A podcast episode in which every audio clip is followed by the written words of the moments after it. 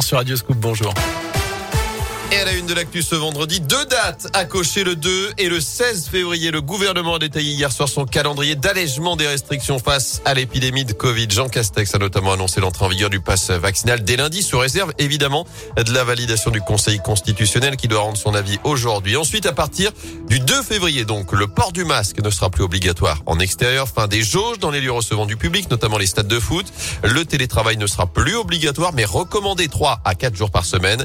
Deux semaines plus tard, le 16 février. Ce sont donc les discothèques qui pourront rouvrir. Les concerts debout seront à nouveau autorisés. La consommation au comptoir sera également possible dans les bars, tout comme la consommation dans les stades, les ciné, les transports. Du côté des écoles, Jean Castex envisage un allègement du protocole sanitaire au retour des vacances de février. Notez aussi que les adolescents entre 12 et 17 ans pourront avoir un rappel de leur vaccination sans obligation à partir de lundi prochain.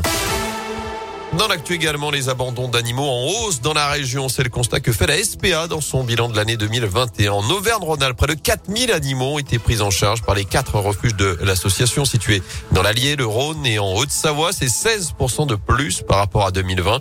Quant au nombre de NAC abandonnés, les nouveaux animaux de compagnie type reptiles ou rongeurs, il a été multiplié par deux. C'est ce que nous explique Christophe Dumont-Richet, le responsable du refuge de Lyon-Marraine. C'est vraiment beaucoup et encore une fois, on pense vraiment que c'est des animaux qui ont été victimes de leur succès pendant les confinements, en fait, où on a pris des animaux un peu euh, faciles qu'on pouvait laisser en cage ou autre, sans forcément se rendre compte que ça représente aussi du temps, de l'investissement. Et quand on les laisse et qu'on les délaisse, c'est des animaux, malheureusement, après, ça peut vite devenir problématique parce que bah, il faut nettoyer les cages tout le temps, ça sent mauvais quand c'est pas fait, et l'animal, s'il vit pas dans les bonnes conditions, il développe aussi des maladies. Ça touche beaucoup les lapins, les cochons d'Inde et les hamsters de manière euh, privilégiée. Après, on a aussi noté une augmentation au niveau des, des rats et des souris et quelques oiseaux aussi qu'on a dû prendre en charge en plus euh, durant l'année 2021. Et la bonne nouvelle, c'est tout de même que 3368 animaux ont été adoptés dans la région l'an dernier. En bref, un contrôleur de la Stas encore agressé autour de saint D'après le programme, l'ado de 16 ans a été interpellé à Roche-la-Molière avant-hier après avoir frappé un contrôleur qui lui demandait son titre de transport.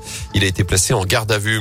Enfin, c'était il y a 80 ans jour pour jour la catastrophe de la Chana, un coup de grisou qui avait coûté la vie à 65 mineurs à Villars. C'était donc le 21 janvier 1942.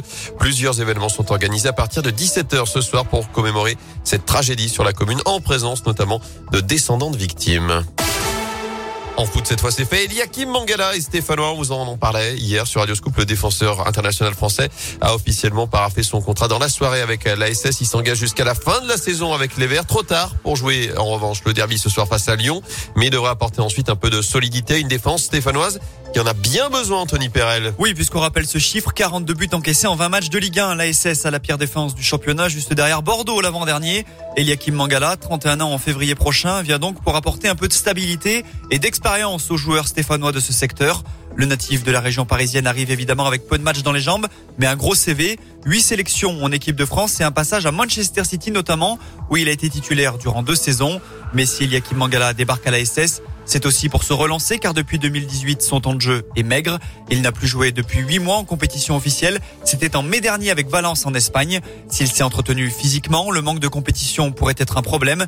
Eliakim Mangala, qui ne pourra jouer ni le derby ni le match en retard contre Angers la semaine prochaine, a désormais une dizaine de jours pour bien se préparer. Ouais, puisqu'il pourra débuter sous le maillot vert contre Bergerac le week-end prochain en Coupe de France. En attendant, c'est donc le derby ce soir, le 124e de l'histoire des Verts qui seront encore une fois amoindris. Absence notamment de Riyad Boudbouz, positif au Covid. Des Verts qui n'ont jamais gagné au Parc OL. Coup d'envoi de la rencontre à 21h. Match qui se déroulera sans supporter Stéphane. Décision des autorités. Vous le savez, ce sera comme ça jusqu'à la fin de la saison. La commission de discipline de la Fédération française de foot a décidé hier de fermer le parquage visiteur des Verts, que ce soit en championnat ou en Coupe de France, en cause les incidents lors du déplacement à Jura Sud en début d'année.